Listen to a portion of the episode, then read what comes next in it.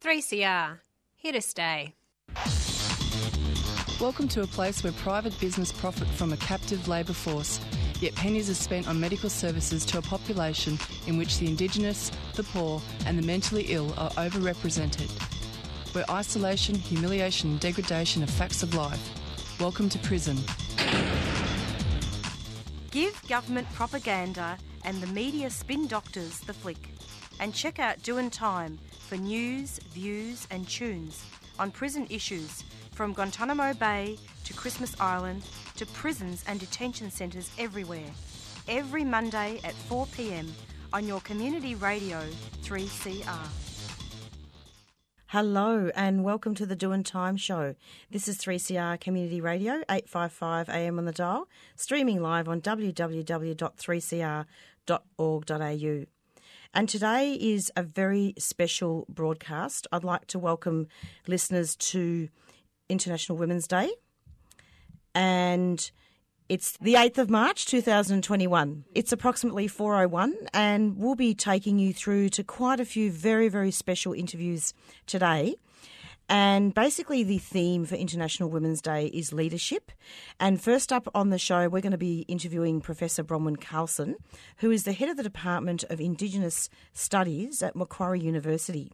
Bronwyn is an Aboriginal scholar who was born and lives on Dharawal country and in Wollongong. She has worked in both the Aboriginal community controlled health sector and higher education.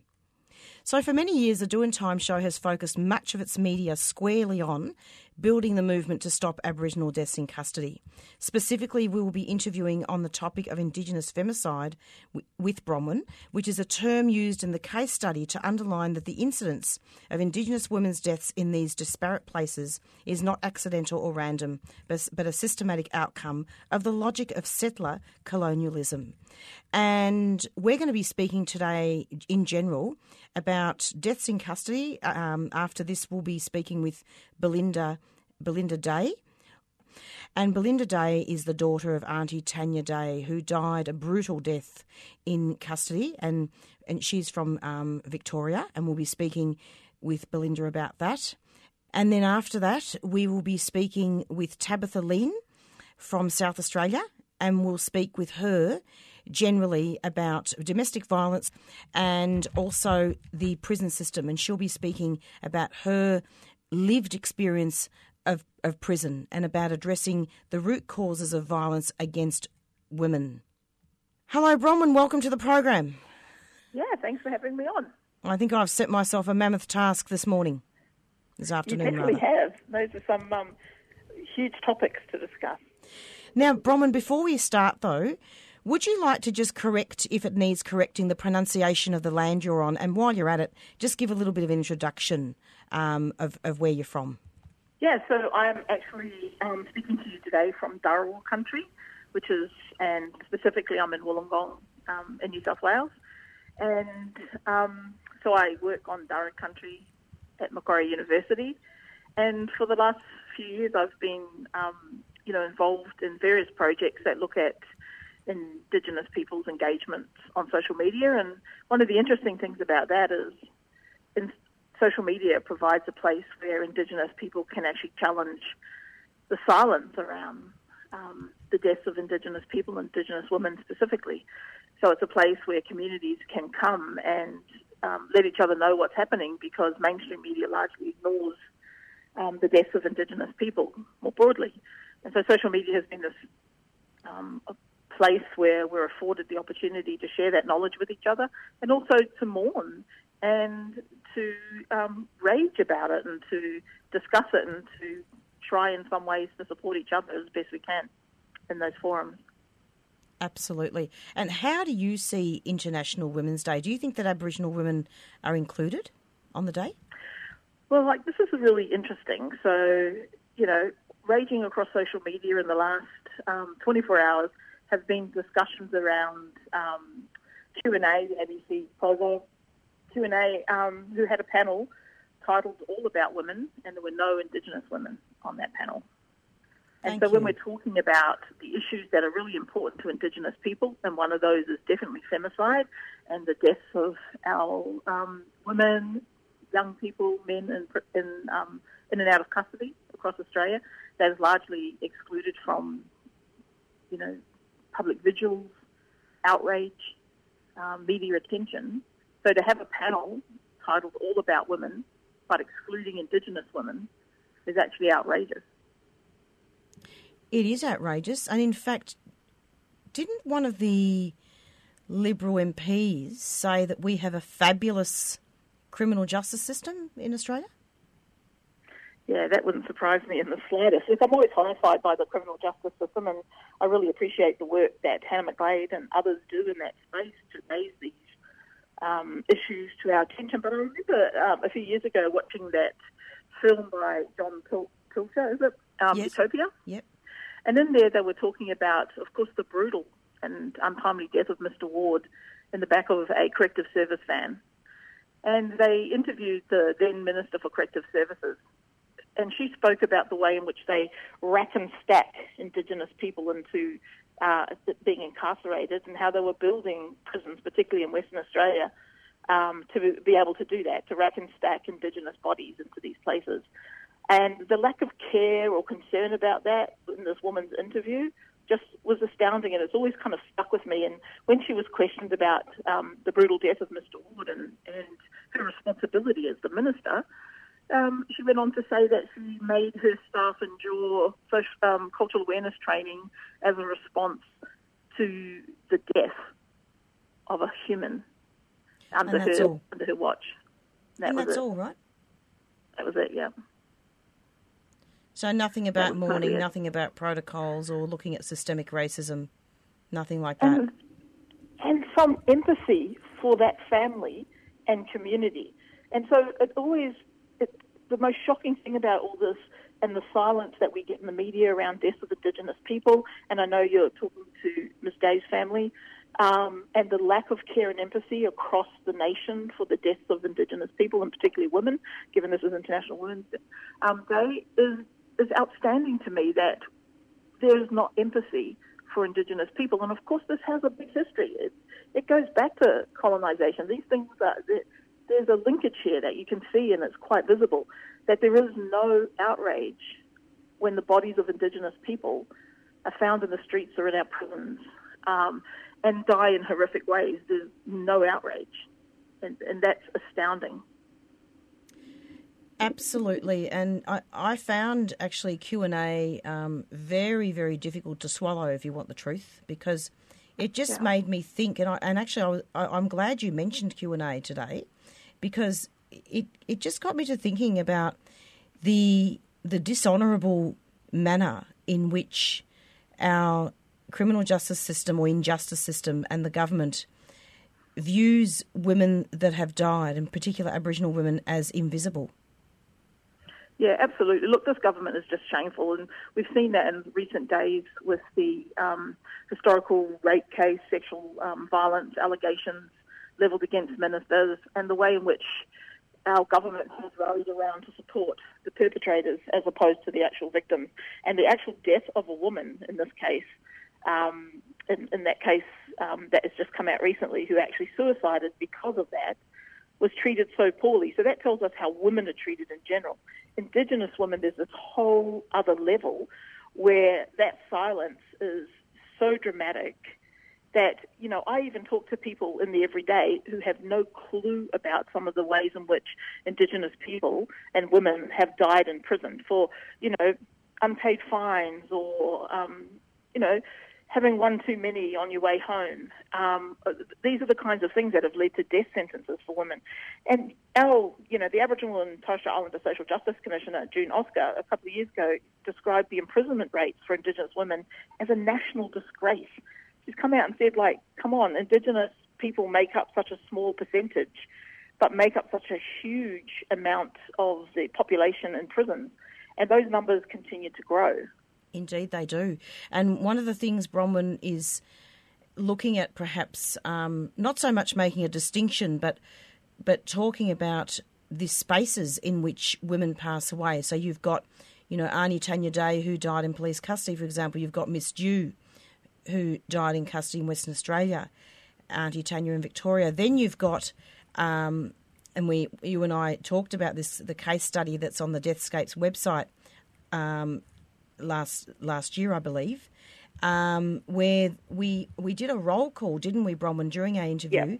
about all the women that had been either murdered or had died on in the street, in the river, at home.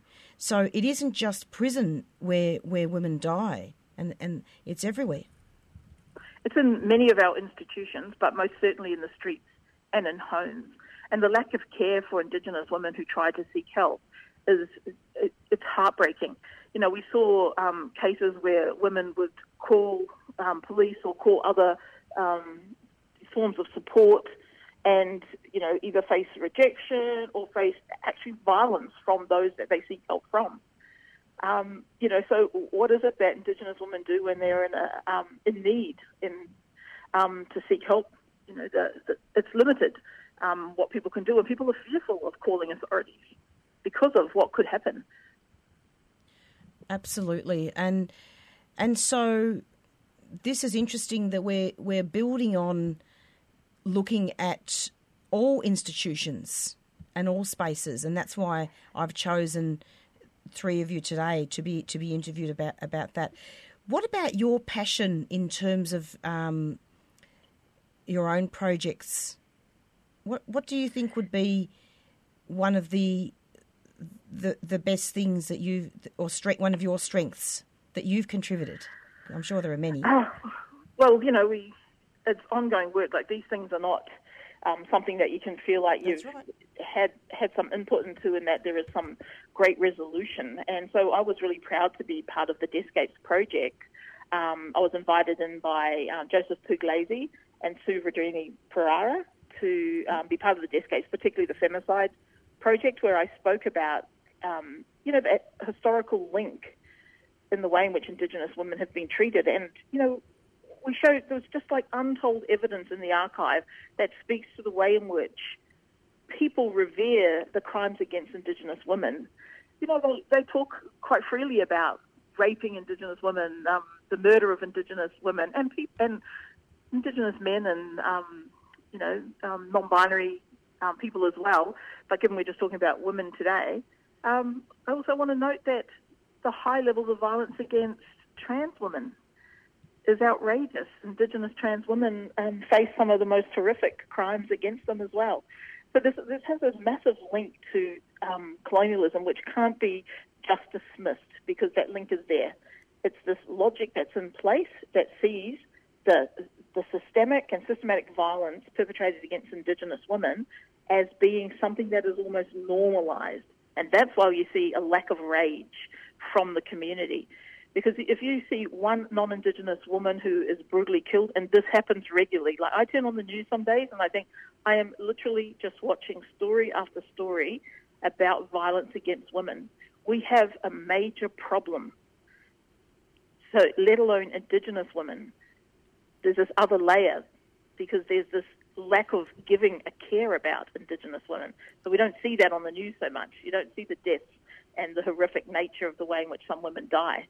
Exactly. Um, you know, yeah, and so I guess some of the work that I do. I, I get to look at Indigenous people worldwide and our engagements with social media. And so, you know, I, um, you know, I've published with people who've spoken about missing and murdered women across the globe and using um, various hashtags. And I guess that's often just pointed to Canada and the way in which those horrific numbers of Indigenous women who are murdered and missing, and girls, young girls.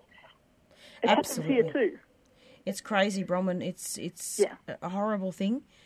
And um, sorry, I'm, I I use that word crazy. I've got a bit of a bit of a black, dark sense of humour, um, but it's. I think what we need to do now, Bronwyn, is is try to get that work happening. Um, having Belinda Stevens up next, or Belinda Day, I should say. Yep. But in the meantime, are you able to just give us the details of the Deathscapes website? And I'll have you back on soon to talk about Yeah, in so absolutely. People need to go on to deathscapes.org um, and then with, on the homepage you will see a link to look at the femicide um, case studies. But I urge you to look at the entire project. So it's looking at, it's an international focus as well, um, including obviously Australia, but it's looking at the, the sort of unlawful deaths, the, the killings of Indigenous um, people in general, and then moving into um, the site there that's looking at um, femicide and Indigenous people. And I should say that this project was inspired by the really tireless work of Indigenous people in the community, and Yes. really including the late Uncle Ray Jackson, who said, in regard to Indigenous deaths in custody particularly, that um, he prefers to call them murder by neglect because that's exactly what it is. And then if we think about the ways in which Indigenous people are dying in custody, and so I think in recent times, just in the recent couple of decades, there's been over 400 deaths of Aboriginal and Torres Strait Islander people in police custody. That's outrageous numbers. It is outrageous. Absolutely. And for Yeah. Indigenous women, they are less likely to receive any appropriate medical care um, prior to their deaths compared with other prisoners in there. And authorities are less likely to follow up on their own procedures in cases where an Indigenous woman has died in custody. So Absolutely. there's no care. There's And no that, care. We need to be outraged. So We definitely go do. onto that site. Go onto that site, read those stories, and you know, it's for me. I challenge anyone to not feel that pain when they read those stories for those families. And one of the great um, outcomes of this project, apart from the you know sharing of this public knowledge and giving voice and name to people who are killed, um, there's going to be a, a book coming soon led by Joseph and um, it's, a, it's called um, Mapping Deathscapes, Digital Geographies of Racial and Border Violence. And there's a number of contributors, all the people who are involved in the Deathscapes project, We'll have to get onto many that. Aboriginal. I could Yeah, sit with you all day and listen, Bronwyn. It's you know I really um, would like to do another interview very soon, but we better get on to Belinda. So lovely to have you. Thanks so much. um, and thanks so much for that. Thanks a lot. Take care. Bye. Bye bye. And that was Professor Bronwyn Carlson, who's doing a lot of um, leadership work in regards to Indigenous femicide.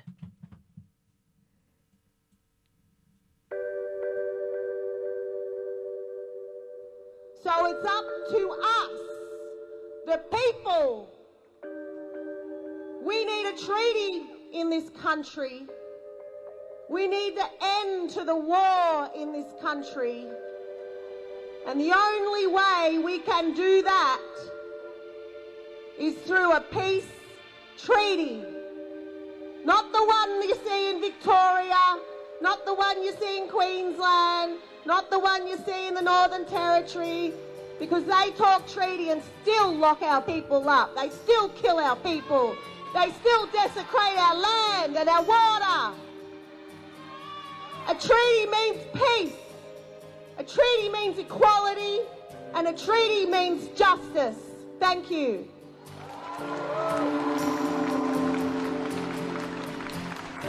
Subscribe to 3CR in 2021. Feed Radical Radio. Subscribe today. Go to 3cr.org.au forward slash subscribe or call the station on 94198377.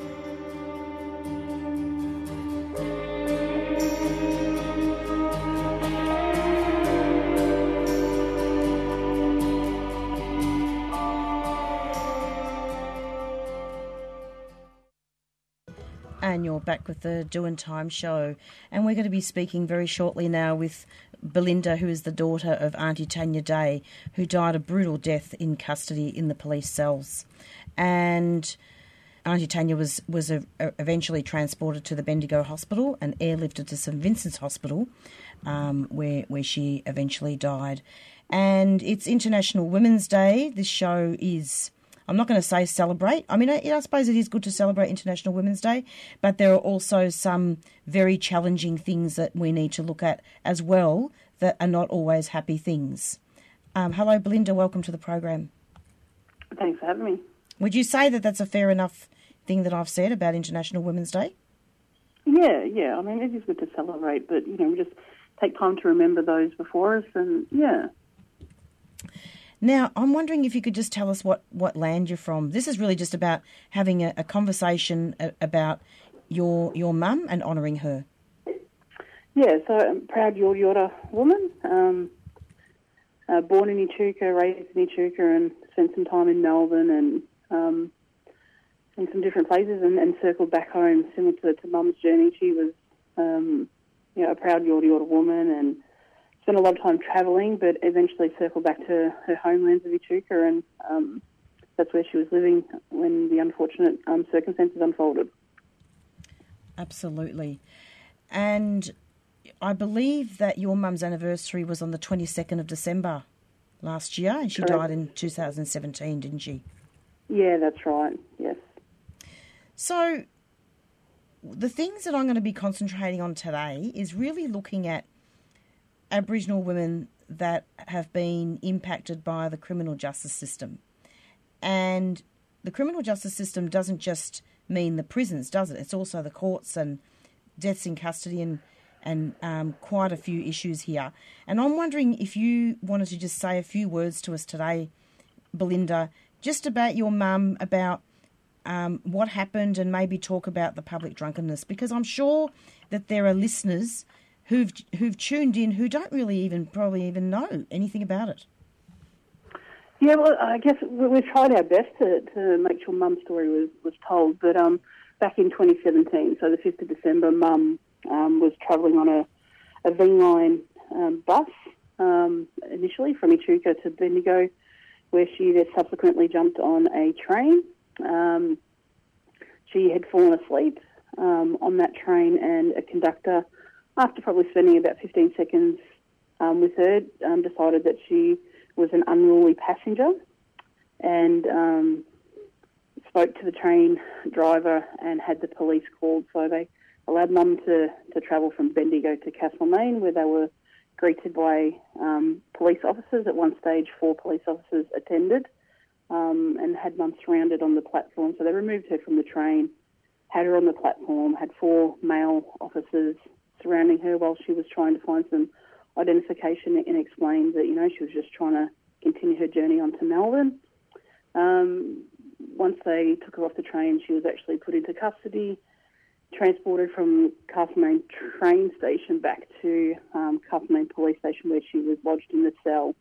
Um, so what subsequently happened from there, so once she was actually lodged in the cell, um, the adequate checks weren't um, carried out, and not long after Mum um, was put in the cell, she she had numerous falls, but there was a significant fall, and we fought through the, the coronial process and the inquest to, to have that footage released to show people, um, you know, the fall that that Mum had encountered and, and the subsequent um, deterioration of Mum's health and well-being from that point. So, from the time that she had her fall, um, no one entered the cell um, for close to four hours, um, and by the time they had entered the cell, um, they called the ambulance, um, and Mum was eventually transported to Bendigo Hospital, where she was um, pretty much unconscious. So by the time the family we arrived in Bendigo um, to see Mum, and I guess the most disturbing thing is that the conversations that we had with Victoria Police um, and those at Castlemaine Station was that you know Mum Mum was well and that she's been, she'd been transported to the hospital, but we had no idea and and no inclination that she had hit, had a severe fall and had a massive bruise on her head, um, and she was actually unconscious with tubes and everything when we walked in, which we weren't expecting because the the police had basically said that she'd just been transported just to to be assessed. Um, Yeah. Unfortunately, from that point, Mum was airlifted to St Vincent's. Um, he was like, and then you know, so that was on the fifth of December, and then on the twenty second December, um, Mum passed from her injuries. So a very long and painful process for us as a family to go through. Um, and I guess we've, we've tried to tell Mum's story because we want to make change. And you know, in the year 2017 and now you know 2021, this should not be happening to, to anybody. Um, and we know that Aboriginal people um, are targeted um, through the, the law of public intoxication, and that's why we've been fighting so hard to have that law abolished. And you know, just recently we've been able to get that through the lower and upper house of um, Victoria Parliament, and you know, it's it's passed and, it, and it's going to change, but we still need to wait 18 months for that to come into effect. Thank you so much for letting us know about that, Belinda. The other thing, too, is that really you and your family have done some amazing leadership work in regards to uh, really including systemic racism in the inquest and in the investigation. And I know that was a landmark inquest. I attended quite a lot of that. And I felt really privileged to be a part of that because it was so important, wasn't it? Absolutely. I mean, it's clear to us, and from the findings from Coroner English, that um, you know, and we're thankful that we we had a coroner that was willing to open her eyes and to allow that to, to be part of the the process. And um, even through her findings, she found that the the conductor had been um, influenced by by his bias um, and had treated mum differently because she was an Aboriginal woman. And you know, to have that written in the findings and to make sure that we can sort of look at that and and make sure that these organisations um, can reflect and hopefully make change so that people can acknowledge that there is that bias, but you know, put in, I guess, policies and procedures and certainly training um, for for for people to be able to deal with Aboriginal people in the appropriate ways. Absolutely, and even in regards to the Royal Commission into Aboriginal deaths in custody, and there really hasn't those recommendations certainly were not implemented, were they, in regards to your mum? Absolutely not, no. And you know, certainly other jurisdictions when we talk about the the removal or the abolishment of um, the public intoxication law, that was something that other states and territories did take up, but Victoria um, very much lagged behind in regard to that, and you know, we're proud as a family to have been able to advocate and, and continue the fight that, that many, many before us um, had tried to, to have that abolished. And it's really good to, to sort of, you know, take a moment and reflect to, to know that that has now um, been abolished. And, you know, we hold with it, you know, we've got bated breath and we wait for the 18 months to make sure that the public health response model um, is going to be effective and and really look after the needs of um, people that are, are found drunk in a public place. Absolutely. And you probably can't talk about this too much, but I'm hoping the police get prosecuted. Yes, unfortunately, the the DPP has decided not to proceed with charges.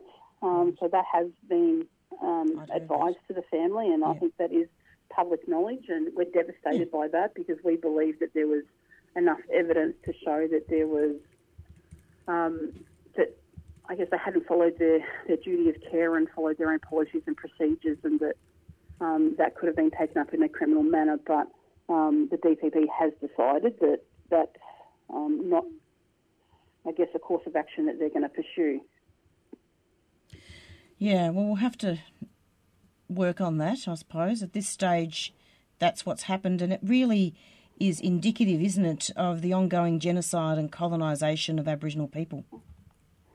Absolutely. And, you know, you were talking about the systemic racism, and these systems are, are so used to being able to um, to do what they do and what they've been doing for so many years, and there's been no consequence. So, um, you know, for us, we, we continue to fight for justice for our mum, and, you know, we just hope that one day that we can see that justice in that criminal manner because um, the way that mum was treated and her undignified death is, you know, is something that needs um, to be looked at. Yeah, I mean, uh, uh we've got to go on and, and interview Tabitha soon, who's um, going to speak about her lived experience of prison. But before we do that, you know, why was your mum taken off the train? Why was she lodged in a cell? And why wasn't she checked on periodically? I think, you know, from our perspective, it very much comes to the fact that she was quite visibly an Aboriginal woman. Um, and, you know, through the inquest that was explored, like you said, through having systemic racism as part of the um, the process and looking at what that meant and how the treatment of mum um, occurred on that day, because you have a look at it and it's public knowledge through the inquest process that on that same very night there was a non-Aboriginal woman who had um, been identified as being drunk and rowdy at the local pub. Um, and she was subsequently picked up by the, the Castlemaine police, but then taken to um, a family member's home um, and lodged with them. Whereas mum was pulled off a train for sleeping. Um, and yes, she was intoxicated, but she was sleeping. She wasn't unruly. Um, and then she was lodged in the cell. So, how distinct differences they are. Is, is one was clearly an Aboriginal woman and one was a non-Aboriginal woman, and the, the stark difference in how they were treated. Absolutely, and where this is 2021, not not 1788, but obviously it could be construed as 1788 all over again. The way things are going, Belinda. Um, thank you so much for coming onto the program. It, it is there is a bright spot here that the public drunkenness um, was successfully debated. Is that right? That's right. Yeah. So in the last couple of weeks, that was debated through the lower and the upper house of the Victorian um, Parliament, and that's now passed. Um, as I mentioned before, we, we need to wait until I believe it's November 2022 for the law to actually um, be taken off the books and that public health response, which they're still working on, um, to be implemented and ready to go to ensure that anybody that is found to be drunk in a public place is um, treated with a public health response, not um, a le- you know that, that legal response and put in a cell where it's not safe. Thank you for coming on, Belinda. Take care of yourself and um, keep up the good work. Thank you very much. Thanks for having me. Thanks a lot. And that was Belinda, daughter of Auntie Tanya Day, and she was speaking about um, Aboriginal women impacted by deaths in custody in the criminal justice system. And I just wanted to um, give a little bit of a note here to listeners that Auntie Tanya is the second member of the Day family to to die in custody. Uncle Harris also died in custody in June 1998. And now we've got uh, Tabitha up next.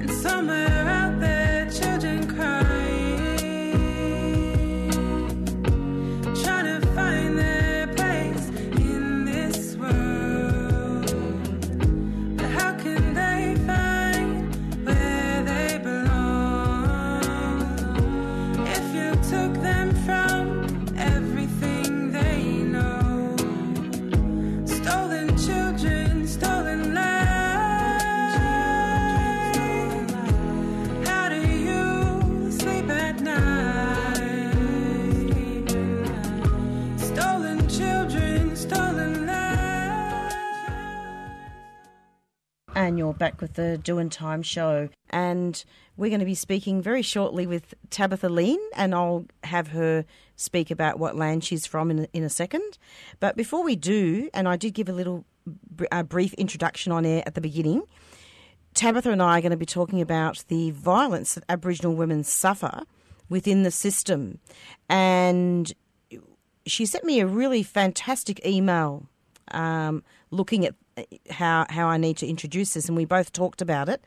And so I just want to quickly talk about that. So the violent, the Aboriginal violence that Aboriginal women suffer within the system, including community corrections via strip searching, over surveillance, etc., and how recent calls by feminists to criminalise coercive control could, in fact, not provide protection, and note that not provide protection to all, as feminists suggest, rather place Aboriginal women more firmly within the realms of the criminal injustice system. Hello, Tabitha. Welcome to the program. Hi, Marissa. Thank you for having me on. It's lovely to have you. So, just to put things in context, and could you just talk about what land you're from first? Sure. I'm a Gunditjmara woman, born and raised on Kaurna Yerta, and I'm calling in today from Kaurna country. But I'm totally honoured to be standing on, and I want to pay my respects to their elders, past and present, for their ongoing custodianship of country. It is really great to have you back, uh, Tabitha. You certainly kept me going during the lockdown. yeah, but I'm glad that um, you know people are sort of up and out of their homes now. It's been tricky for people. Absolutely. So let's talk about what we were discussing off air, off air the other day, and I was just saying uh, to just to set the scene in regards to violence against women, and of course we need to include institutional violence, don't we?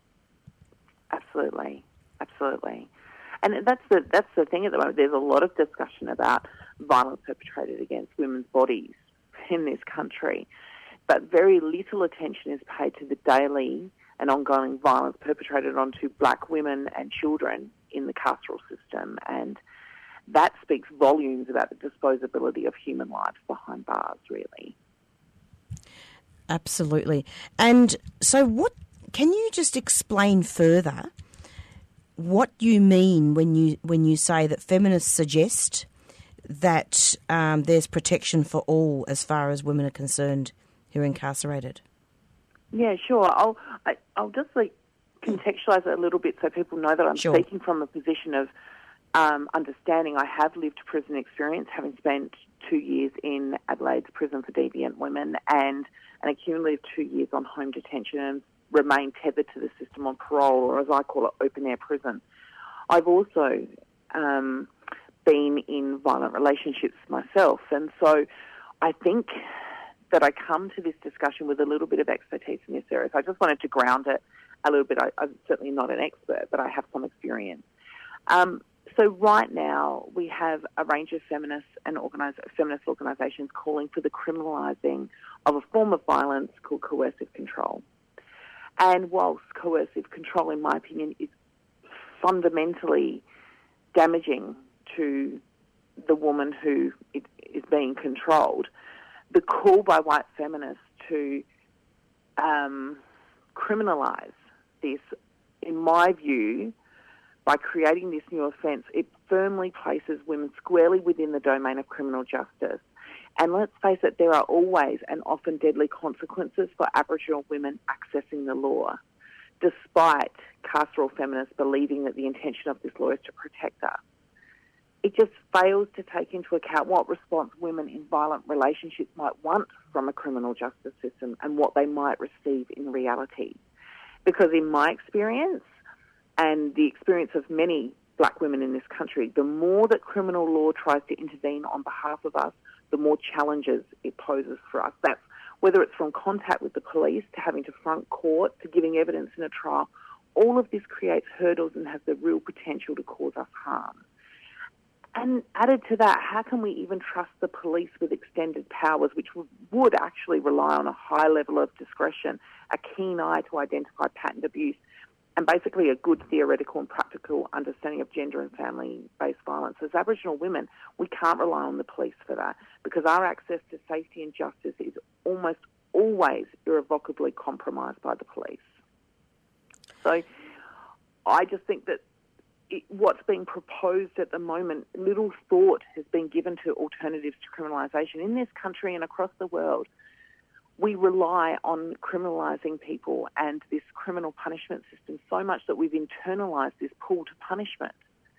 But I think we have to move towards imagining and creating a world that is free of exile and punishment because we know that what we're doing to people within the system is not producing contrite, rehabilitated individuals, but releases us damaged and finding it really difficult to find our place back in the world. So, So even though that yeah. I've been a vic- sorry, I've been a victim of this kind of violence, I just don't think that criminalising and, and putting people in jail helps the perpetrator, nor does it help the woman that might need to be, you know, phoning in for support or safety. You are certainly correct on that, and it, it's, in my view, as a as a radio broadcaster and also as an activist, it's important to provide help for the perpetrators as well. Absolutely. Yeah, and look, I mean, I mean, I want to preface it by saying also that I'm, I'm not saying that if someone's being coercively controlled that they should not call the police. That's entirely, you know, their Of right, course. and and may be the only access to safety that that person has. But my issue with what's being proposed by carceral feminists is that they, they see that imprisonment is the primary solution to violence against women. But the reality is, you know, coercive control is a strategic form of ongoing oppression used to instill fear. And like we know that abusers use tactics like limiting access to money or monitoring communication, you know, all of these kind of controlling efforts. But the reality is, I am currently being coercively controlled by the state under the parole system. And where are all of these carceral feminists fighting for my liberation? They're not. And this over reliance on the c- criminal injustice system does not protect everyone. Not every woman in this country can call the police and be safely responded to. How would it be then if we could say, for example, that an Aboriginal woman, or indeed uh, a migrant woman, or any woman from an ethnic background, but we'll say Aboriginal women for the purposes of today, because that's what today's show's about. But let's mm. look at this scenario, Tabitha, and let me let me let me know what you think of this.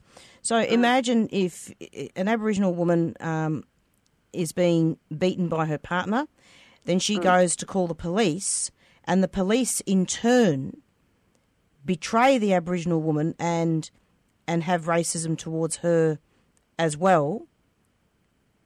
How does that sit with you? Because that could happen, couldn't it? It happens now. In fact, um, one of our aunties was killed in custody literally for that. They called the police because their partner had breached a, a violence order. When the police arrived, they incarcerated her for having unpaid fines, and then she was subsequently killed in custody. So these imaginings that people think that Aboriginal women have about the violence and lack of safety that the police provide to our community are, founded in fact. This happens all the time to Aboriginal women. We call the police if we're if we are forced to because that's the only option we have right now, and then we are in turn criminalised. And that's exactly what the the criminalisation of coercive control could increase women's risk of being incarcerated, because that is the reality we face. It's the reality that, that we know that happens. And in Aboriginal communities, we try to, I mean, we've been doing abolition a long time. We do abolition in a way that we don't call the police on people, on our brothers, sisters, or children, because we know that involving the police not only could result in that person being harmed, but us also. So it, to me, it just, it smacks of real privilege and unchecked privilege and arrogance to suggest that a black woman should trust the police in their most vulnerable moments. The same police, agents of so called law, order, and safety who kill black men in their bedrooms.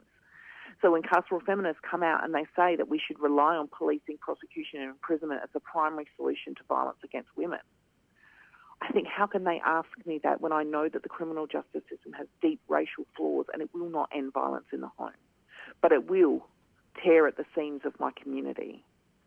Because not only does the police not protect the perpetrator of harm, they don't protect us as women either. How can we create safer communities then without protecting the perpetrator? Yeah, look, I think I think we have to think to ourselves of like, what is the current system doing? The current system is not providing protection to either the person being violated or the perpetrator. So I have to think. I think, how are we going to tr- transform this? Are we trying to make it so people don't harm each other? Are we trying to make it so that one person is incapacitated indefinitely? Like, what is the goal of what we're doing? And I think the goal is that we don't want anybody harmed again, and we don't want anyone else to be abused or violated. So then the job ahead of us is not to figure out how to incapacitate someone better, how to lock them up longer or harsher conditions. The job ahead of us is to figure out what are the conditions that lead to that person perpetrating harm. So I think it's about building a world based in mutual aid and radical, reciprocity. It's about finding local community solutions and approaches which repair harm through accountability practices rather than punishment. That enables us to respond simultaneously to individual and systemic violence, and we can transform communities and eradicate the structures that enable violence in its first place. I mean, fundamental to abolition is recalibrating our relationships with each other, with property, with state, and with, and with land and country. So it's about coming together as a community and thinking about ways of managing these these things and changing these institutions which produce people at harm. Because the reality is, we are not innately criminal people. We are not innately evil. Like harm and criminality comes from some other place. It's why that you know people are always talking about even in sentencing in trials of all the, the things that that person has gone through that have led to, to that point of offending. Like we can't separate people from that. And as members of community, we have to take some complicity in what is happening and the complicity in these systems and people who are harming. So I want us to love people beyond who we want them to be. I want us to focus on abundance and healing, not scarcity and harm. I want us to centre community and I want us to shape life rather than support systems that take life. And all of that sounds really Pollyanna, I know. People are always saying that to me, like, what do you mean? Like, just love people beyond who we want them to be, or just love people more. But the reality is, if we did love everyone, and if we cared enough about our neighbour our fellow community members to know what's going on in their lives, or know the things that they're experiencing that could lead them to perpetrate harm, then I think things could change. I think I think we could just be a much better and a happier sort of place than we are right now. Because at the moment, all we do is we wait for people to harm and then we punish them. And what we do is Yeah. we punish them and we we perpetrate harm onto them. There's no prevention. There's no there's No no, early intervention or prevention. No, and there's no care. There's no care. What we see is someone who harms, and we want to exile them and punish them while they're there. And then when they come back into community, they're not accepted as full citizens. They're not accepted as rehabilitated citizens. They go back they and do it again. A life. Well, and they carry a lifetime of collateral consequences. I mean, myself as a criminalised woman, I've come back into community as a Sorry. contributing member of this community. Sorry, Tabitha, I just want to interrupt citizen. there. When, when I Mm. said meant that, I meant perpetrators go out and do it again. I didn't mean you. Yeah, yeah, no, no, Okay. no, but sure, but but the reality is, I'm also a perpetrator of crime. You know, I'm I I have a criminal record. I have perpetrated an offence against society, Yeah. and this is the thing: is that when we bring people back into communities, that they exist as these kind of quasi citizens with quasi rights, and Yes. even more so, they have these collateral consequences. So it's just not working for us. And what we know about people who commit these kinds of offences, including sex offences, is that they are put in prison with other people who have the same offences. Mm-hmm. But all it does is strengthen their networks and their understandings of their criminality. It doesn't do anything to rehabilitate and support them to come out and heal and be contributing members of society. So I just, I think it's a really backwards way of working. And you know, Aboriginal people within the system, every time that they're brought into the criminal punishment system, they are at risk of being killed in custody. So to put a black man in prison for perpetrating violence, to me, all it does is tear at the seam of our community. The potential is that he will not come out alive. However, what we know is that Aboriginal people are not innately criminal. I mean, the delegates from the Uluru Statement from the Heart asserted that in their invitation to the Australian public. But what we know is that colonisation criminalises our people and it leads to this kind of offending. So I'd really like us to look at our society and our communities and the ongoing effects of colonisation and treat that rather than saying we will lock up anyone who coercively controls a woman.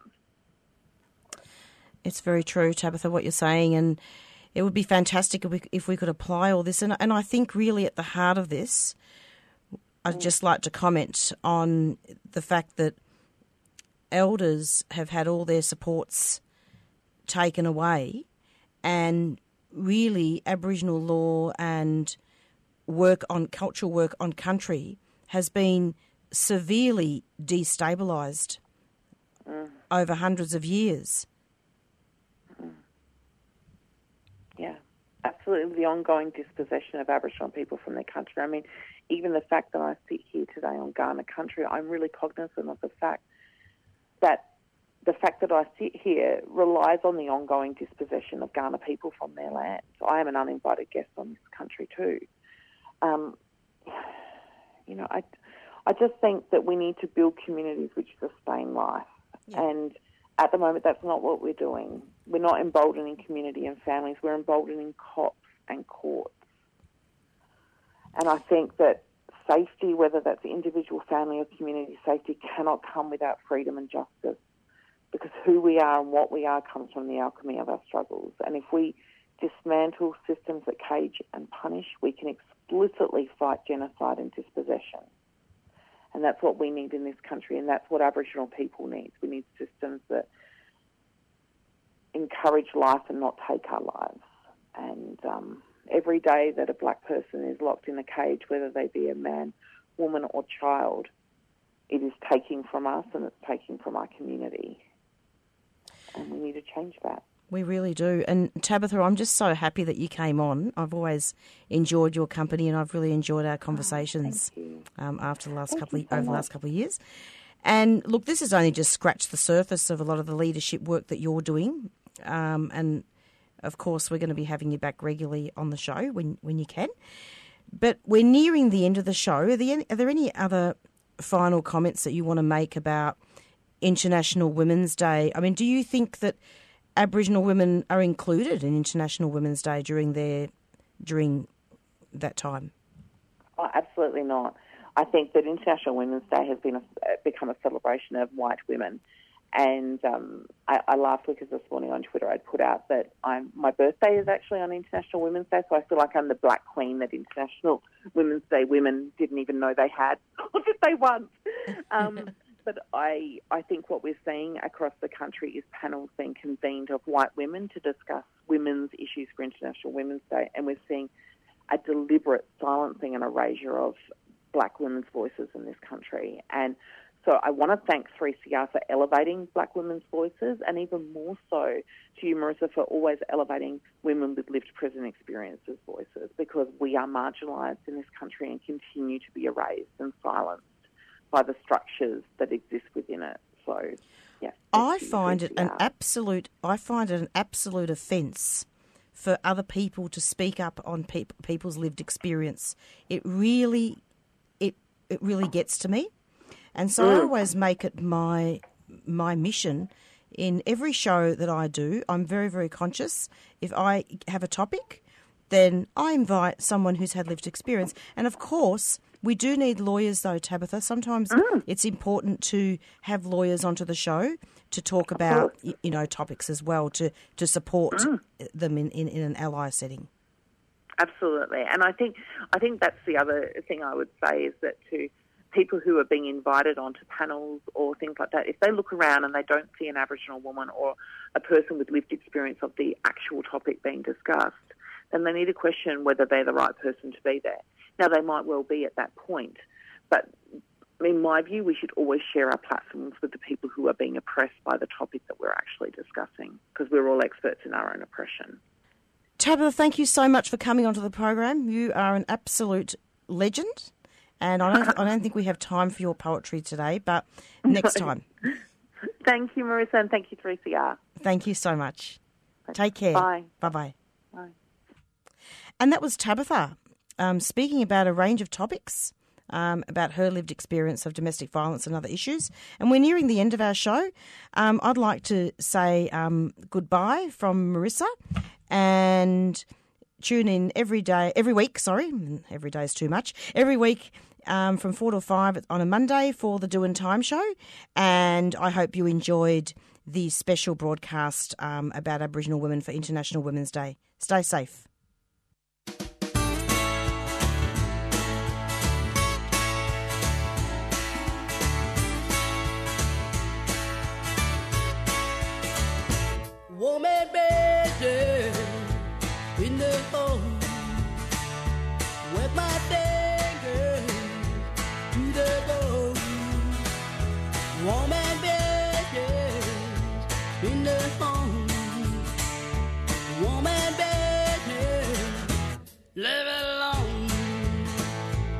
On the street. In a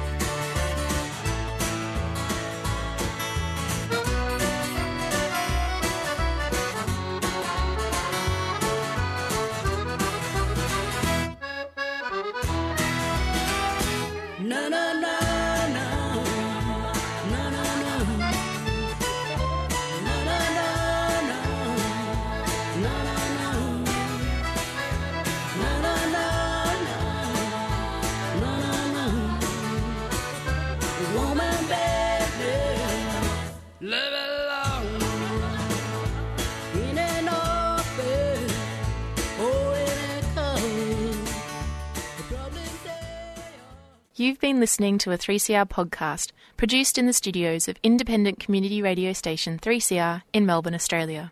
For more information, go to allthews.3cr.org.au.